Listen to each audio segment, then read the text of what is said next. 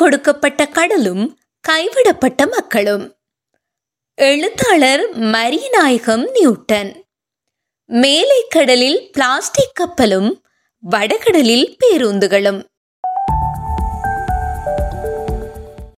இரண்டாயிரத்து இருபத்தொன்று மே இருபது தொடக்கம் ஜூன் மாதத்தின் நடுப்பகுதியான இன்று வரை கொரோனா பாதிப்புகளை தவிர்த்து இரு கடல்சார் நிகழ்வுகள் அனர்த்தங்கள் பல விவாதங்களையும் விசனங்களையும் இலங்கையில் பரவலாக ஏற்படுத்தியுள்ளன. அவையாவன எக்ஸ்பிரஸ் பேள் கப்பலில் ஏற்பட்ட தீ விபத்து மற்றும் இலங்கையின் வடகடலில் இறக்கப்பட்ட பேருந்துகள். இவ்விரு நிகழ்வுகளும் இலங்கையிலும் வெளிநாடுகளிலும் பல மட்டங்களில் விவாதங்களை தூண்டியுள்ளமை வரவேற்கத்தக்க விடயமாகும். அதேவேளை இந்த இரு நிகழ்வுகளும் மேலோட்டமாக வெறும் உணர்வு சார்ந்து மட்டும் விவாதிக்கப்பட்டு வரும் நிலைமை நிலவுகிறது. இவ்விவாதத்தின் ஆரம்ப புள்ளி மே இருபது இரண்டாயிரத்து இருபத்தொன்று அன்று இலங்கையின் மேற்கு கரையில் கொழும்பு நீர்கொழும்பு கடல் பிரதேசத்தில் கப்பல் ஒன்றில் ஏற்பட்ட தீ விபத்தாகும். எக்ஸ்பிரஸ் பேர்ல் என்ற சிங்கப்பூரில் பதிவு செய்யப்பட்ட இக்கப்பல் இரண்டாயிரத்து இருபத்தொன்று மாசி மாதம் கடல்சார் வணிக நடவடிக்கைக்காக கடலில் இறக்கப்பட்ட போது ஏற்பட்ட தீ விபத்து. பாரிய கடல் இயற்கை வள அழிப்புக்கு வழிகோலியுள்ளது. அடுத்ததாக ஆணி பதினொன்று இரண்டாயிரத்தி இருபத்தொன்று அன்று இலங்கை மீன்பிடி அமைச்சு இலங்கையின் கடல் பிரதேசத்தில் மீன் வளங்களை அபிவிருத்தி செய்யும் நோக்கில் உபயோகத்துக்கு உதவாத அலுமினிய பகுதிகளை பெரும்பான்மையாக கொண்ட பேருந்துகளை இலங்கையின் வடகடலில் இறக்கியுள்ள செயலாகும்.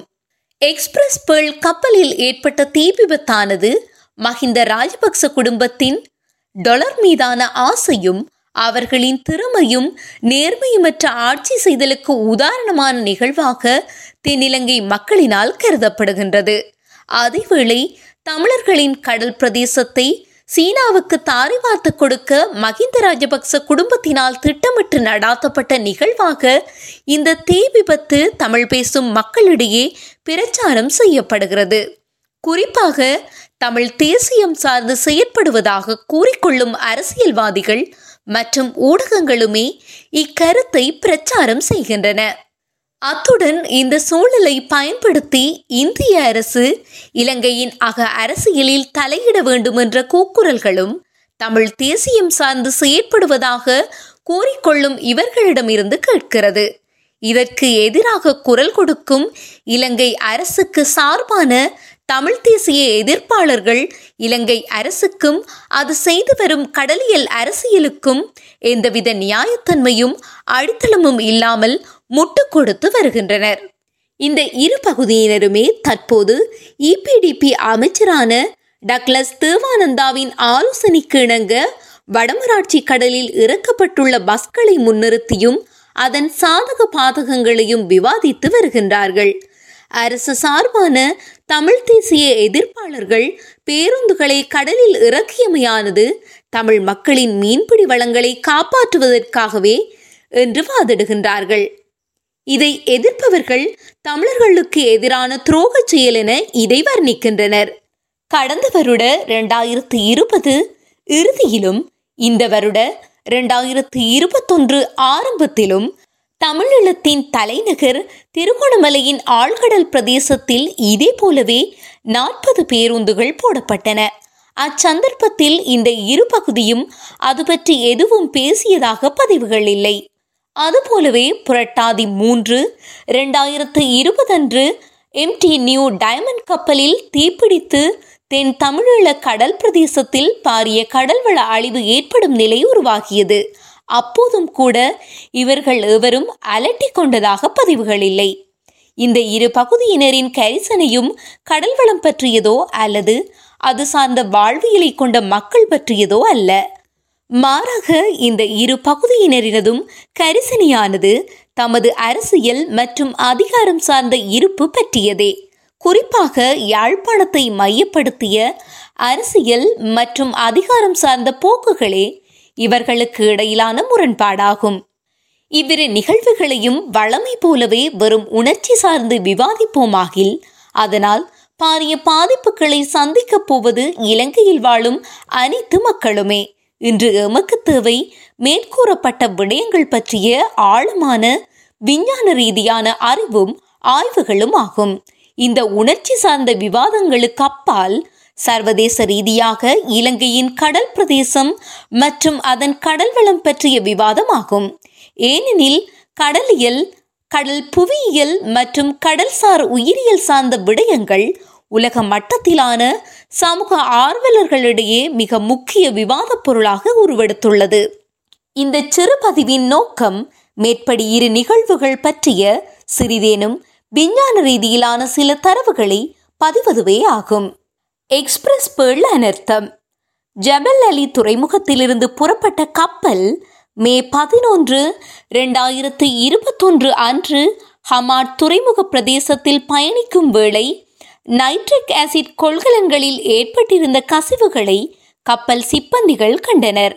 அதனால் கொள்கலன்களை டோகா ஹமாட் துறைமுகத்தில் இறக்க அனுமதி கேட்டனர். ஆனால் அதற்கு அனுமதி மறுக்கப்பட்டது. அதே போலவே இந்திய கெசிராஃபோர்ட் துறைமுகத்திலும் அதிகாரிகள் கப்பலை துறைமுகத்துக்குள் அனுமதிக்க மறுத்துள்ளனர். இதன் தொடர்ச்சியாகவே திட்டமிட்ட முறையில் கப்பலானது இலங்கையை நோக்கி பயணித்தது. மே இருபது இரண்டாயிரத்து இருபத்தொன்று அன்று கொழும்பு துறைமுகத்திலிருந்து ஒன்பது தசம் ஐந்து நோட்டிக்கல் பதினேழு கிலோமீட்டர் மைல்களுக்கு அப்பால் எக்ஸ்பிரஸ் பேர்ல் கப்பலில் இருந்த நைட்ரிக் ஆசிட் கொள்கலன்களில் ஏற்பட்டிருந்த கசிவுகள் காரணமாக தீப்பற்றி கொண்டது. எக்ஸ்பிரஸ் பேர்ல் கப்பல் தீப்பற்றும் போது அதில் ஆயிரத்து நானூற்று எண்பத்தாறு சரக்கு கொள்கலன்கள் காணப்பட்டன. அவற்றில் எண்பத்தொரு கொள்கலன்கள் நச்சுத்தன்மையான பொருட்களை உள்ளடக்கமாக கொண்டிருந்தன. மேலும் இருபத்தைந்து தொன் நைட்ரிக் அசிட் காணப்பட்டன. அத்துடன் ஒவ்வொன்றும் இருபத்தாறாயிரம் கிலோ உள்ளடக்கத்தை கொண்ட மூன்று கொள்கலன்களில் பிளாஸ்டிக் துகள்கள் அல்லது மணிகள் இருந்தன. கப்பலை இயக்குவதற்காக பயன்படும் டீசல் மற்றும் முன்னூற்று முப்பத்து மூன்று தொன் எடை கொண்ட பல வகை எண்ணெய் வகை பொருட்கள் கப்பலின் இயந்திர பகுதிக்கு அருகாமையில் இருந்த பாரிய கலன்களில் நிரப்பப்பட்டிருந்தன. கப்பல் விபத்தால் ஏற்பட போகும் பாதிப்புகள். பெரும்பாலும் இரும்பினால் உருவாக்கப்படும் கப்பலானது கடலில் மூழ்கும் போது குறுகிய கால மற்றும் நீண்ட கால பாதிப்புகளை கடல்சார் இயற்கைக்கு ஏற்படுத்தும் என்பதில் எந்தவித ஐயமும் இல்லை. அதேவேளை சில நூறு வருடங்கள் அவதானிப்பின் அடிப்படையில் இரும்பு அல்லது உருக்கு போன்ற உலோகங்களை கடலானது வெகு விரைவாக தனது கட்டுப்பாட்டில் கொண்டு வந்துவிடும். அத்துடன் இரும்பு போன்ற உலோகங்கள் இயல்பாகவே நீண்டகால போக்கில் கடலின் தன்மைக்கேற்ப இயல்பாக்கம் அடைந்து கொள்வன. அதேவேளை கரையிலிருந்து பதினேழு கிலோமீட்டர் தூரத்திலும் இருபத்து இரண்டு மீட்டர் ஆழத்திலும் எரிந்து போய் மீதமாக உள்ள எக்ஸ்பிரஸ் பேர்ல் கப்பலை பகுதி பகுதியாக வெட்டி அகற்ற முடியும். இதற்கு இன்றுள்ள நவீன கடல்சார் தொழில்நுட்பவியல் உதவும். ஆகவே ஏற்கனவே ஏற்படுத்தியுள்ள பாதிப்பை விட கப்பலின் உலோக பாகங்கள் மேலதிகமாக பாரிய பாதிப்பை ஏற்படுத்த போவதில்லை.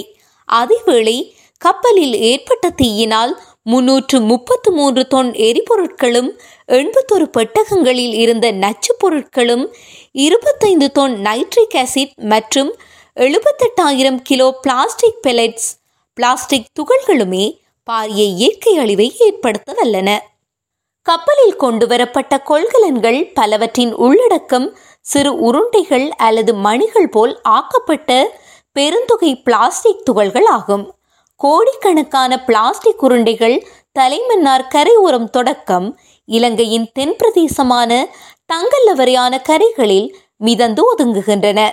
இந்த கடற்பிரதேசத்துக்கு இடைப்பட்ட பகுதியில் பிடிக்கப்படும் மீன்களின் கன்னப்பூக்கள் வாய்ப்பகுதி மற்றும் இறைப்பையில் பிளாஸ்டிக் துகள்கள் நிறைந்து காணப்படுகின்றன. அத்துடன் இந்த பிளாஸ்டிக் துகள்கள் கப்பலில் இருந்து வெளியேறி நீரினுள் அமுழக்கூடிய எண்ணெய் வகைகளுடன் கலந்து கப்பலை சுற்றியுள்ள பிரதேசத்தில் பரந்துள்ளதென கூறப்பட்டுள்ளது. இது உண்மையானால் பல்லாயிரம் கிலோமீட்டர் பரப்பளவு கடலடித்தள தாவரங்கள் உட்பட பல வகை உயிரினங்களுக்கும் நீண்ட காலத்துக்கு பாதிப்பை இது ஏற்படுத்தும். ஏற்கனவே இப்பிரதேசத்தில் வாழ்ந்து வந்த இருபத்தைந்துக்கும் மேற்பட்ட கடலாமைகள் மூச்சு திணறி இறந்துள்ளன. அவற்றின் உள் உறுப்புகளில் எண்ணெயுடன் கலந்த நச்சுப் பொருட்கள் படிந்திருப்பது தற்காலிக மேலோட்டமான ஆய்வுகளில் கண்டறியப்பட்டுள்ளன. கப்பல்களின் எரிபொருள் கழிவுகள் புகையாக ஒரு பகுதி வளிமண்டலத்தில் வெளியேறும். மறுபகுதி நீரடி குழாய்களூடாக கடலில் அகற்றப்படும். இக்கழிவின் உள்ளடக்கம் nitrogen monoxide and sulphur dioxide எனப்படும் நச்சுக்களாகும். இவ்விரு கழிவுப் பொருட்களும் உப்பு நீருடன் கலக்கும் போது நைட்ரிக் ஆசிட் அண்ட் சல்பரிக் ஆசிட்டாக மாற்றமடையும். இம்மாற்றம் கடலில் நிகழும். இந்த நச்சுப் பொருட்கள் கடலின் மேல்மட்டத்தில் வாழும் உயிரிகளையும் கொஞ்சம் கொஞ்சமாக கரையோரங்களை அடைந்து கரையோர உயிரிகளையும் பாதிப்படைய வைக்கும். ஏற்கனவே கொழும்பு துறைமுக பிரதேசம் இவ்வகை கழிவுகளால் நிரம்பியுள்ளன. இக்கப்பல் தீயினால் கொள்கலன்களில் இருந்த இருபத்தைந்து தொன் நைட்ரிக் அசிட்டில் எரிந்து போனவை தவிர மீதமானதும் எரிந்து பின் மிஞ்சிய கழிவுகளும் கடலில் கலந்துள்ளன. தாங்கிகளில் இருந்த கிட்டத்தட்ட முன்னூற்று முப்பத்து மூன்று தொன் அல்லது முப்பத்து நான்காயிரம் லிட்டர் பலவகையான எண்ணெய் வகைகளும் பாரிய அழிவை நீண்ட காலத்துக்கு நிகழ்த்தப் போகின்றன. இதில் அடர்த்தி கூடிய எண்ணெய்களும் எரிந்து அல்லது சூடேறி இறுகிய எரிபொருளும் கடலடி தளத்தையும் டீசல் மிதந்து வந்து கரையோரங்களையும் பாதித்துள்ளன. இலங்கை அரசு அதிகாரிகள் இந்த எண்ணெய்கள் கப்பலை விட்டு வெளியேறவில்லை என கூறி வருகின்றனர். ஆனாலும் சுயாதீன தகவல்கள் மற்றும் கரையோர மக்கள் சார்ந்து செயற்படும் சமூக அரசியல் அமைப்புகளின் தகவல்களின்படி கப்பலை ஆழக்கடலுக்கு நகர்த்த முயன்று அது தாண்டு போன அன்றே பெருமளவிலான எண்ணெய் கப்பலிலிருந்து வெளியேறத் வெளியேற தொடங்கிவிட்டதென தெரிய வருகிறது. இந்த வகை எண்ணெயானது கடலடி தளத்தில் படிந்து கொஞ்சம் கொஞ்சமாக பரவலடையும். இதன் மூலம் உயிரிகளை அழிப்பது மட்டுமல்லாமல் தாவரங்களும் அழிந்து போகும். எரிபொருள் எண்ணெய்கள் எவ்வாறு கடலை பாதிக்கும் என்பதனை ஆயிரத்து தொள்ளாயிரத்து பத்தில் கலிபோர்னியா கடலில் நடந்த lake view gusher number one. விபத்து தொடக்கம். ரெண்டாயிரத்து பத்தில் மெக்சிகோ குடாவில் நடந்த டீபோட்டர் கொரைசின் விபத்துக்களை ஆய்வு செய்ததன் மூலம் விவரமாக பதிவு செய்யப்பட்டுள்ளன. இவ் ஆய்வுகளின்படி கடல் வளமைக்கு திரும்புவதற்கு நூறு வருடங்களுக்கு மேலாகலாம். இது இன்று பாதிக்கப்பட்டுள்ள இலங்கை மேல் கடலுக்கும் பொருந்தும். இன்றுள்ள தொழில்நுட்பத்தை பயன்படுத்தி தற்போது ஏற்பட்டுள்ள அழிவை ஓரளவுக்கேனும் சீர் செய்ய பெரும் மூலதனம் தேவைப்படும். இதை எரிந்து போன கப்பல் நிறுவனம் மற்றும் அதன் காப்புறுதி நிறுவனமும் செய்ய வேண்டும் என்பது சர்வதேச சட்டமாகும்.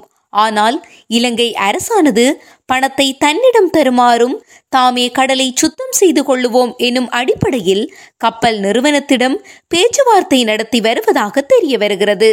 இன்றுள்ள நிதி நெருக்கடியில் சில நூறு மில்லியன் டாலர் கையில் கிடைப்பதென்பது இலங்கை அரசாங்கத்துக்கு பெரிய வரப்பிரசாதம்தான். ஆனால் சரியான முறையில் சுத்தப்படுத்தப்பட்ட கடல் தாய் நீண்டகால போக்கில் சில ஆயிரம் மில்லியன் டாலரை அள்ளி கொடுப்பாள் என்பதே பேருண்மை.